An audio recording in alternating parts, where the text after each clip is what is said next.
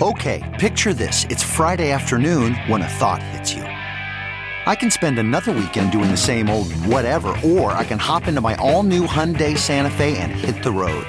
With available HTRAC, all wheel drive, and three row seating, my whole family can head deep into the wild. Conquer the weekend in the all new Hyundai Santa Fe. Visit HyundaiUSA.com or call 562 for more details. Hyundai, there's joy in every journey. Worried about letting someone else pick out the perfect avocado for your perfect Impress Them on the Third Date guacamole? Well, good thing Instacart shoppers are as picky as you are. They find ripe avocados like it's their guac on the line. They are milk expiration date detectives. They bag eggs like the 12 precious pieces of cargo they are. So let Instacart shoppers overthink your groceries so that you can overthink what you'll wear on that third date. Download the Instacart app today to get free delivery on your first three orders while supplies last. Minimum $10 per order. Additional terms apply. A fateful phone call affects the future of Ethereum. Good evening. I'm Nikhilesh De, and you're listening to Late Confirmation from Coindesk, bringing you today's top stories. On today's program, a feud between Bitcoin Cash's developers could split the year old cryptocurrency in two. More news on the long defunct Bitcoin exchange Mt. Gox. Its former creditors can now submit proof of their claims in a newly approved rehabilitation process. And lastly, we'll speak with Coindesk reporter Brady Dale about his coverage on crypto startups burning their coins. But first, a word from our sponsor, Said Business School, University of Oxford. You can now study blockchain entirely online with Oxford University's Said Business School. Find out more about the six week online program that gives you a fundamental understanding of blockchain and its implications and effects on your business strategy by visiting oxfordexecblockchain.com. All eyes on Ethereum. On a phone call earlier today, leading Ethereum stakeholders failed to come to a consensus on some of the most challenging questions behind the world's second most valued cryptocurrency. At the heart of the discussion, a piece of code named the difficulty bomb that makes the platform's blocks deadly less efficient to mine. Expected to activate in early 2019, developers are preparing for a system wide upgrade in October in order to delay or remove the code, a decision that impacts the platform's underlying economics as well. Because Ether issuance impacts a wide set of stakeholders, the proposed changes have led Ethereum's core developers to call for a larger number of voices than usual. Participants in today's call included miners, investors, and developers. Also on the agenda was whether Ethereum should introduce software changes to remove highly efficient hardware, or ASICs, from the platform. Failing to reach consensus, these topics will also be the center of attention during another call next week, which has been set as the final deadline for decision making.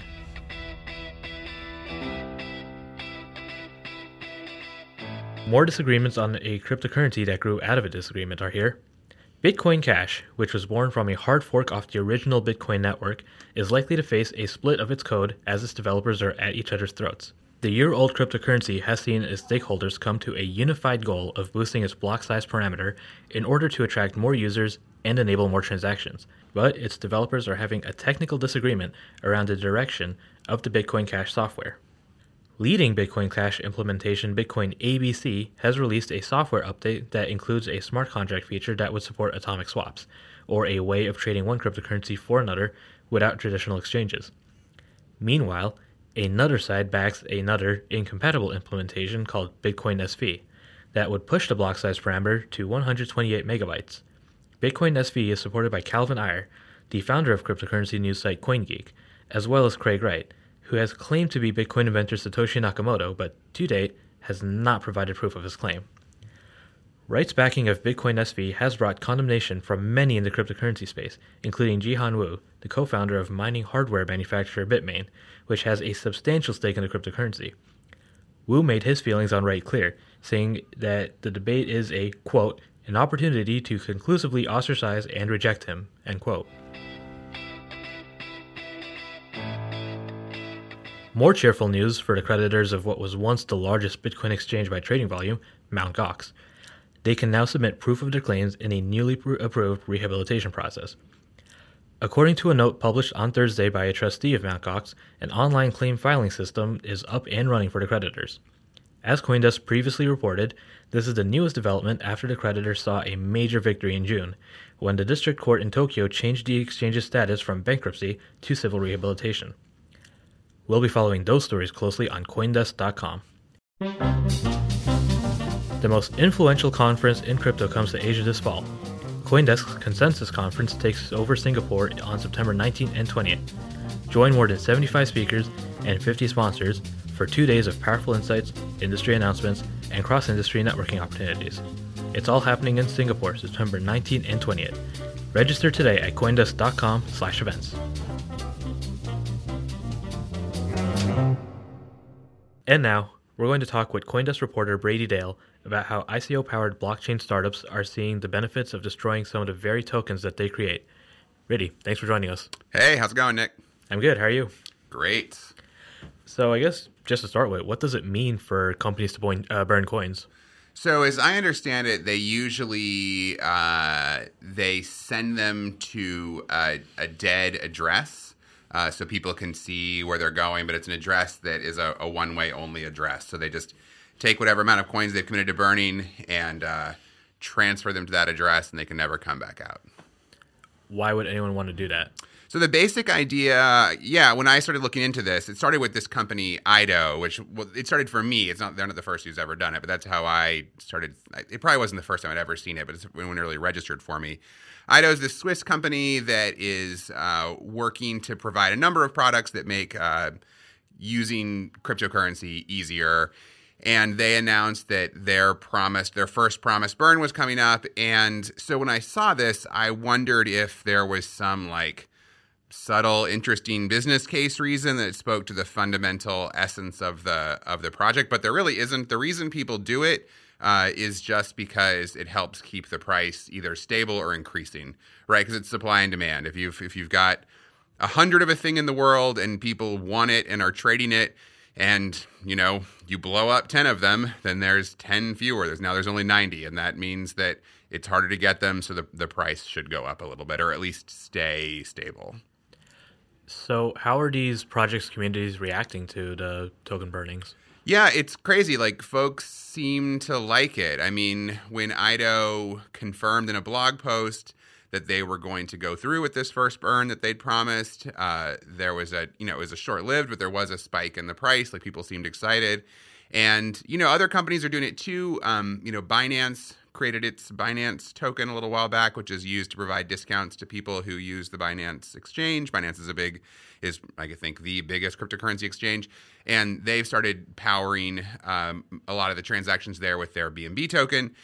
And they said uh, that they would burn. I think the number was twenty percent, or maybe it was thirty percent uh, of their profits made in BNB tokens every quarter. Um, and so they did a burn in June, I think, and uh, and it was equivalent to burning thirty million dollars, just throwing thirty million dollars in the garbage.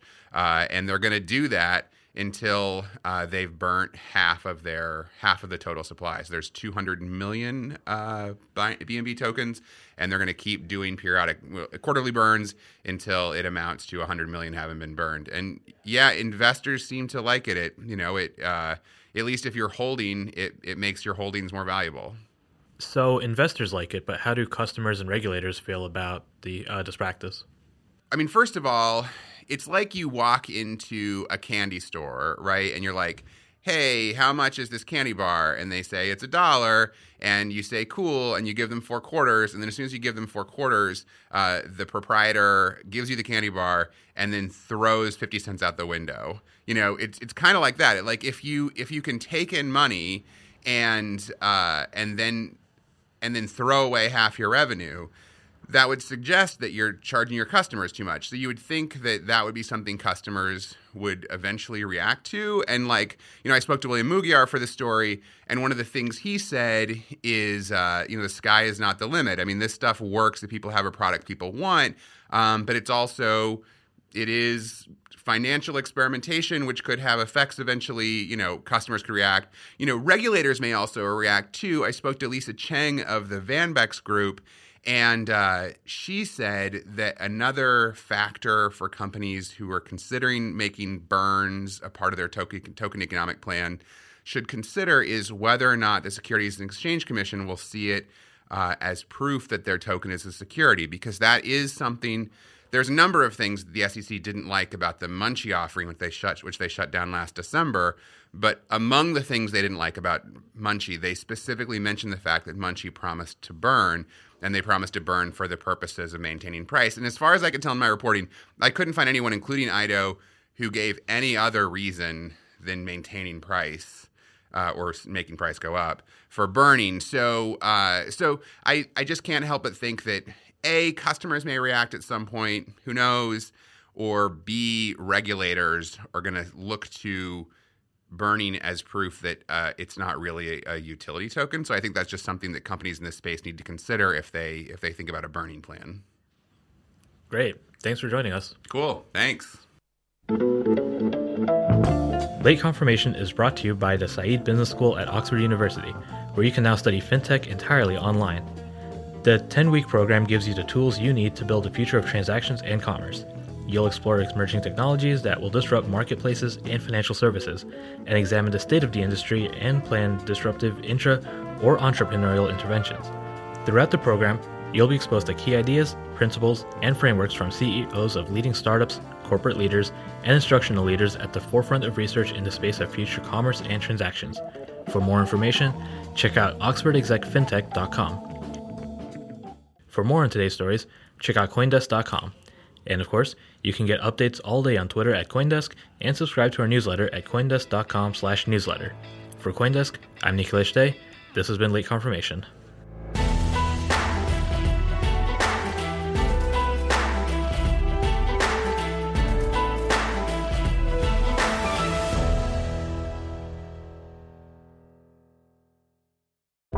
The Podglomerate, a sonic universe.